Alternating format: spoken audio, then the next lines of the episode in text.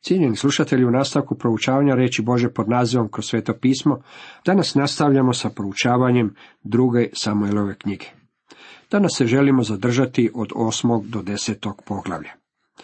Osmo poglavlje ima za temu David utvrđuje i proširuje svoje kraljevstvo. Sada, kada je David ustanovio Jeruzalem kao svoj glavni grad i doveo Boži kovčeg onamo, on utvrđuje svoje kraljevstvo i pokazuje se prijateljem Meribala, jedinog preživjelog Jonatanovog sina. Također izvojeva pobjede nad starim neprijateljima Izraela i na taj način širi granice Izraelovog kraljevstva. Poslije toga David porazi Filistejce i pokori ih, te ote Gat s njegovim selima iz filistejskih ruku. Ovo poslije toga odnosi se na vrijeme nakon što je Bog sklopio svoj savez s Davidom. David se sada u potpunosti učvrstio u svom kraljevstvu i nalazimo da je izvojevao veliku pobjedu protiv Filistejaca. Oni su bili stari i stalni neprijatelji Izraelaca i Izraela. David ih je uspio ne samo protjerati sa izraelskih teritorija, već je i potjerao i mnogo dalje od njihovih granica. Filistejci su nastanjivali veliki dio te zemlje, poglavito njen južni dio. U opisivanju Davidove pobjede nad kraljem Sope čitamo. David zarobio od njega 1700 konjanika i 20.000 pješaka. Ispresjecao je petne žile svim konjima od bojnih kola. Ostavio ih je samo stotinu. Hadadezder, sopski kralj, imao je kraljevstvo koje se protezalo sve do rijeke Eufrata. Ovdje smo pročitali kako mu je David zarobio 1700 bojnih kola. Zatim se David riješio gotovo svih njegovih konja. U knjizi ponovljenog zakona stoji odredba kako kralja ne smije umnažati broj konja ili žena. Iako je David umnažao broj žena, Salom je umnožao i broj konja koje je posjedao kao i broj žena. Očito je kako je nastojao slijediti ovaj dio Bože upute koji se tiče konja. U ovom poglavlju nalazimo veliki broj detalja. Ako uživate u istraživanju novih područja i novih zemalja, uživat ćete u proučavanju ovog poglavlja i praćenju različitih područja kojima se David kretao. On je proširao granice Izraela, proširio ih je na jug u filistejsku zemlju i na istok u Moabsku zemlju. Ustanovio je svoje postrojbe u Siriji i Edomu. Tako nalazimo da su Sirija, Moab, Amon, Filistejci i Amalečani bili podložni Davidu i očito je da su plaćali prinose. David steče novu slavu kad je na povratku porazio Edomce u Slanoj dolini 18.000 njih i postavi upravitelju u Edomu i svi Edomci postadoše podanici Davidovi i kuda je god David išao, Jahve mu davaše pobjedu. Na jugozapadu, jugoistoku i sada na sjeveru, David je uspio pomaknuti granice Izraela i na taj način proširiti svoje kraljevstvo. Nema svrhe reći kako su se granice proširile i na zapadu, jer je zapadna granica bilo sredozemno more. David kraljevaše nad svim Izraelom, čineći pravo i pravicu svemu svome narodu. David je bio zapažen po svome prosuđivanju i pravdi koju je činio svome narodu. Došlo je do velikog proširenja kraljevstva. David je kraljevstvo doveo do vrhunca moći i učinio ga svjetskom silom koja je odgovarala ostalim kraljevstvima onog vremena. U ovom poglavlju zapisana je jedna od najljepših priča u čitavoj Bibliji. Ova nam priča otkriva svu veličinu Davida i kako je divan čovjek u stvari bio. Obično Davida povezujemo sa grijehom kojeg je počinio i to je vjerojatno način na koji mi ljudi prirodno razmišljamo, tako da u tome niti nema ničeg čudnog. Pretpostavimo da se ispred mene nalazi veliki bijeli zaslon.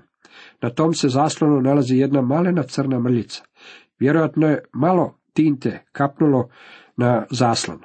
Dok tako promatram zaslon, što u stvari primjećujem? Što privlači najviše moje pažnje?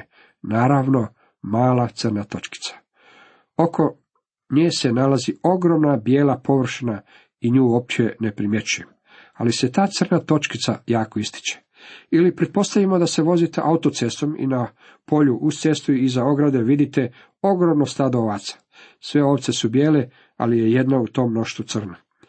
Koju ovcu u stvari vi zapažate? Jednako je tako i sa Davidovim životom. Uvijek kada promatramo njegov život, vidimo njegov veliki grijeh i on je stvarno bio velik. Nevolja je u tome što jako malo pažnje posvećujemo plemenitom životu kakvog je David vodio. Netko je jednom rekao, toliko je dobrog u najgorima od nas i toliko lošeg u najboljima među nama, da ne dolikuje većini nas govoriti o ostatku nas. Možda bismo trebali ponovno procijeniti naš stav prema Davidu. Jako je veliki broj svjetlih točaka u dugom Davidovom životu. Od njegova dječaštva, dok je još kao pastir bio diva, do starca bremenitim udrošću stečenom iskustvom koji je mogao napisati ove predivne riječi. Jahve pastir moj, ni u čem ja ne oskudjevam. U ovom poglavlju vidjet ćemo onu velikodušnu stranu Davidove naravi. U devetom poglavlju zapisana je priča o Meribalu. On je bio Jonatanov sin i Šaulov unuk. Na ovom je mjestu važno sjetiti se nešto Šaulove pozadine. On je Davidu bio nemilosrdna napast i smrtni neprijatelj. Nakon Šaulove smrti David je počeo zapovedati Šaulovim postrojbama. Prema običaju onog doba prirodno je bilo da će novi kralj pogubiti sve one koji bi imali pravo na nasljeđivanje prestolja ranije kraljevstva. Svakog takvom mogućem prestolo nasljednika bi se smaknulo. To bi osiguralo novog kralja od bilo kakve moguće i potencijalne opasnosti ili prijetnje. Prema takvim pravilima igre David je mogao dati i pogubiti bilo kojeg Šaulovog potomka. Kad su Šaul i Jonatan poginuli u istom boju, Jonatanov je sin bio sakriven kako ga David ne bi pronašao i pogubio. Dječakovo ime bilo je Meribal. David je mogao čvrsto ustanoviti svoje prestolje ubijajući ovog dječaka i na taj način uklanjajući i posljednju potencijalnu opasnost. Jednog dana upita David, ima li još koji preživjeli od Šaulove kuće, da mu učini milost zbog Jonatana? A bjaše u Šaulovoj kući sluga po imenu Siba. Njega dozvaše pred Davida i kralj ga zapita, jesi li ti Siba? A on odgovori, jesam tvoj sluga. A kralj nastavi, zar nema više nikoga od Šaulove kuće da mu iskaže milost kao što je Boža milost? A Siba odgovori kralju, ima još Jonatanov sin koji je hrom na obje noge. Kralj ga upita, gdje je on? A Siba odgovori, eno ga u kući Makira, sina Amijelova, u Lo Debaru. Siba, Šaulov sluga, izdao je Meribalovo sklonište i na taj ga je način David mogao vrlo jednostavno pronaći i pogubiti. Tada kralj David posla po njega u kuću Makira sina Amijelova iz Lodebara. Kad je Meribal, sin Jonatana, sina Šaulova, došao k Davidu, pade ničice i pokloni se. A David reče, Maribale, on odgovori, evo tvoga sluge. Kad su Meribala doveli pred Davida, on je pao ničice pred Davidom, očekujući da će svakoga časa biti pogubljen. Umjesto da se to desi, David počinje ljubazno razgovarati s njim, nazivajući ga njegovim imenom. A David mu reče, ne boj se, jer ti želim iskazati milost zbog tvoga oca Jonatana. Vratit ću ti sva polja tvoga djeda Šaula, a ti ćeš svakda jesti kruh za mojim stolom. David ga brzo umiruje, objašnjava mu razlog zbog kojeg je dozvao k sebi. On mu vraća njegovu baštinu i daje mu stalno mjesto za kraljevskim stolom, drugim riječima iskazuje mu poštovanje kao jednom od svojih sinova. Meribal se pokloni reče, što je tvoj sluga, te iskazuješ milost mrtvome psu kao što sam ja. Zapazite način na koji Meribal reagira na sve ovo. Da je na prijestolje zasjeo bilo koji drugi kralj, on bi sigurno bio pogubljen. Priča se Meribalom zvučala bi u potpunosti drugčije. Svaćajući svoj položaj i okolnosti u kojima se nalazi, Meribal samog sebe naziva mrtvim psom. Međutim, David ga ne naziva takvim pogrdnim imenom. Rekao mu je, ti nisi mrtvi pas, ti si Meribal, Jonatanov sin i ja ti želim iskazati milost. Potom kralj dozva Sibu, Šaulova slugu i reče mu, sve što je pripadalo Šaulu i njegovoj kući, sve to dajem sinu tvoga gospodara. Ti ćeš mu sa svojim sinovima i sa svojim slugama obrađivati zemlju, od nje ćeš skupljati žetvu, da obitelj tvoga gospodara ima kruha. A Meribal, sin tvoga gospodara, ješće svagda za mojim stolom.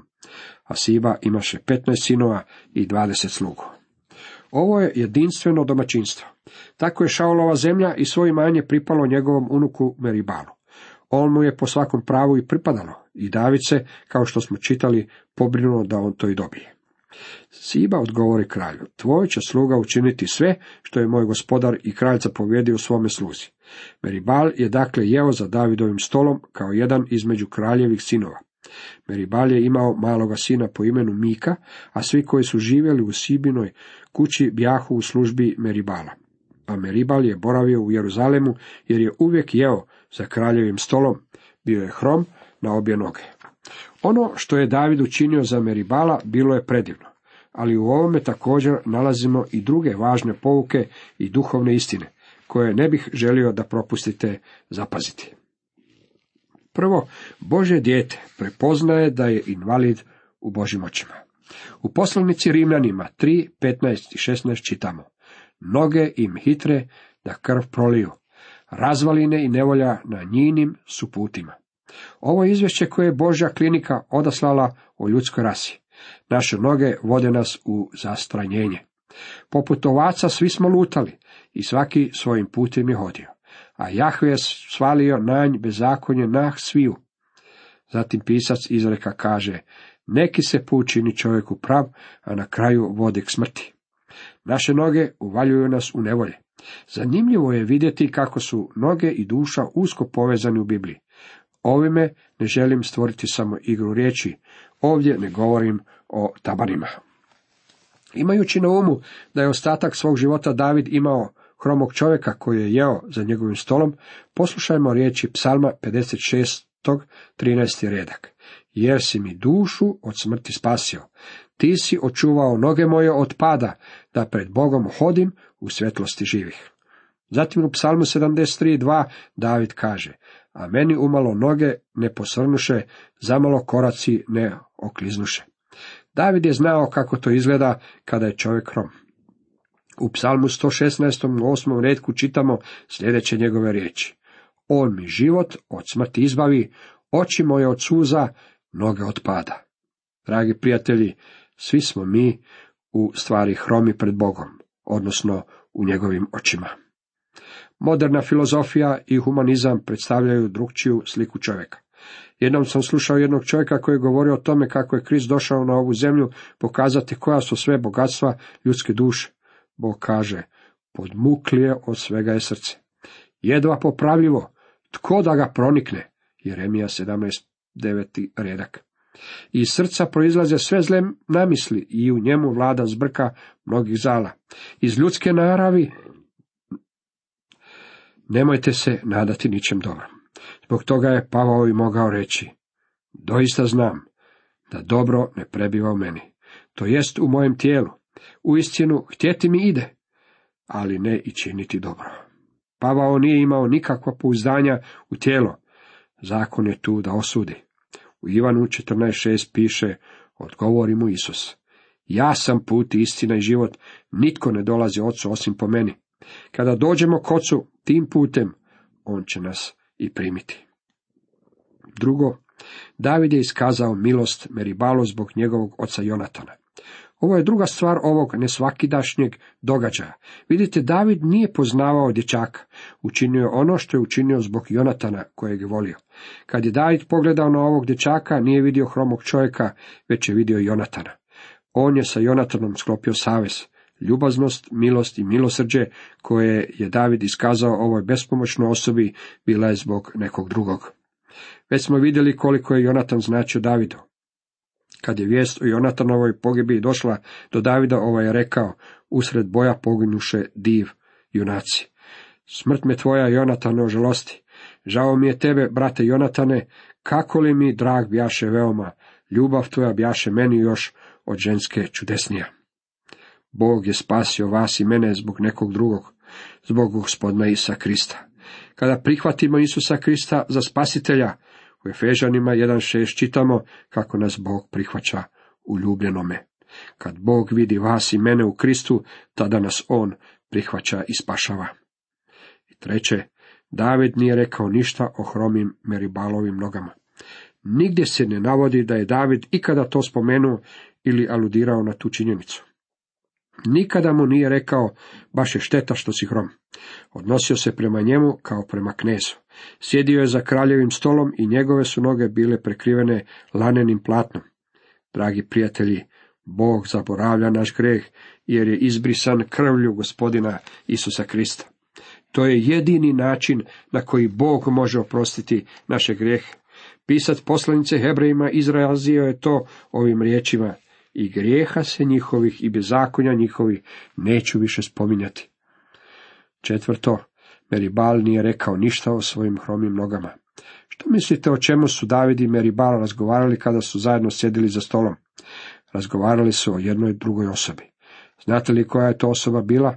Bio je to Jonatan. David je volio Jonatana. Meribali je volio Jonatana. On mu je bio otac. Jonatan je bio predmet njihovih razgovora. O čemu bismo vi i ja trebali razgovarati? Nekim kršćanima razgovor o njihovom starom životu u grijehu pruža nekakvo čudno zadovoljstvo. Šteta je što, kada se nađemo zajedno, ne pričamo o nekom drugom. Gospodin Isus Krist trebao bi biti glavna tema naših razgovora. Peto, ostali nisu govorili ništa o hromim meribalovim nogama. Za kraljevim je stolom jelo uvijek poveće društvo. Jednog je dana David za stol doveo i ovog hromog dečaka.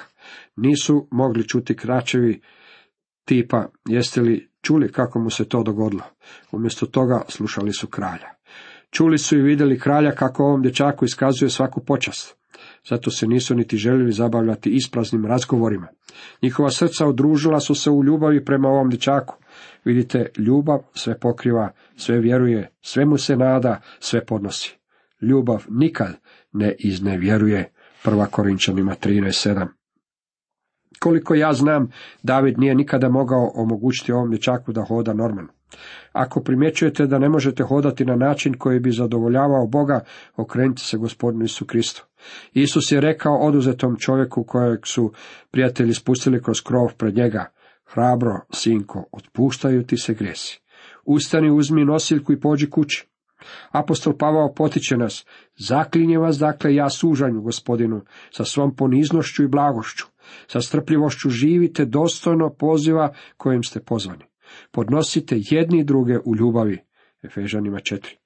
Ako doživljavate padove i posrećete poput hromog čovjeka u svom kršćanskom hodu, okrenite se gospodinu Isusu Kristu. Dođite pred Boga, očistite i otvorite svoje srce pred njim, naučite počivati u njegovoj ljubavi dok se ne osnažite u njegovoj snazi. Krist odašlje svoje pozive na autocestama i na sporednim putovima, kao i na ulicama vaših gradova.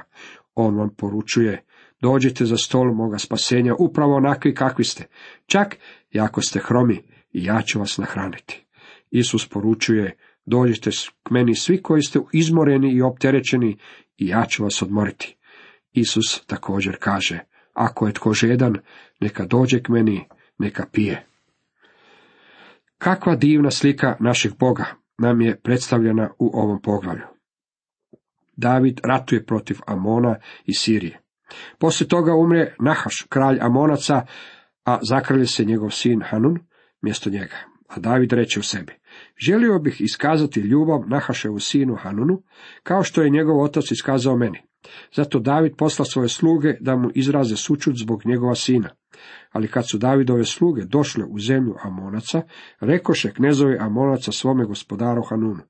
Zar misliš da je David poslao ljude da ti izraze sučut, zato što si bio htio iskazati čast tvome ocu? Nije li možda zato David poslao svoje ljude tebi da razvide grad, da bi doznao njegovu obranu i potom ga oborio? Kao što možete vidjeti, ovi ljudi uopće nisu imali povjerenja u Davidove časne namjere. Oni su mislili kako je on naumio napasti ih, kao što je to učinio sa mnogim drugim narodima. Njegova prijateljska gesta naišla je na potpuno nerazumijevanje i bila je pogrešno protumačena. Tada Hanun pograbi Davidove sluge, obrija im pola brade i skrati im haljine do pola, sve do zadnjice i posla ih natrag.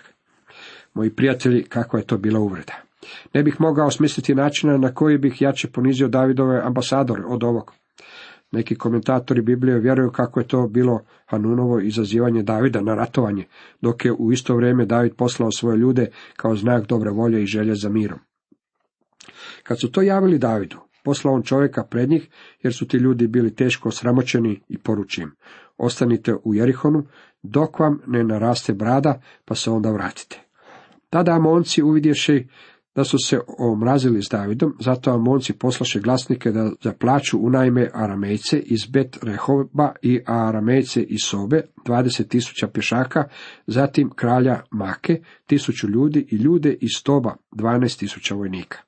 Amonci su shvatili kako su se omrazili Davidu ovakvim svojim postupom, pa su se počeli pripremati za rat. Unajmili su plaćenike iz Sirije, i to po znatnoj cijeni, kao što to možemo vidjeti iz izvještaja kojeg čitamo u prvoj letopisa, 19. Kad je David to čuo, posla Joaba s vojskom i izabranim junacima. Amonci iziđoše i svrstaše se u bojni red pred gradskim vratima, dok su aramejci iz Sobe, iz Rehoba i ljudi iz Toba i iz Make stajali zasebno na polju. Vidjevši postavljene bojne redove prema sebi iz preda i straga, probrao Joab najvrsnije među Izraelcima i svrsta ih prema aramejcima. Ostalo u vojsku predade bratu Abišaju da je svrsta prema Amoncima. Izraelci su sada već bili pravi veterani ratovanja. Joab je očito svoje i najbolje snage sabrao i postavio između nadolazećih sirijskih plaćenika i snaga Amonaca kako bi spriječio njihovo udruživanje. Ali Aramejci udariše u bijeg ispred Izraelaca i David im pobi sedam stotina konja od bojnih kola i četrdeset tisuća pješaka. Pogubi i njihova vojvodu Šobaka, te je on je umro. A kad svi kraljevi, Hadazerovi vazali, vidjevši da ih je razbio Izrael, sklopiše mir s Izraelom i počeše mu služiti, a Aramejci se više nisu usuđivali pomagati Amoncima. Ovo je bila veličanstvena pobjeda za Izraelce. Ovime se David u to sada nema nikakve sumnje učvrstio kao jedan od najvećih vladara svoga vremena. Cijenjeni slušatelji, toliko za danas.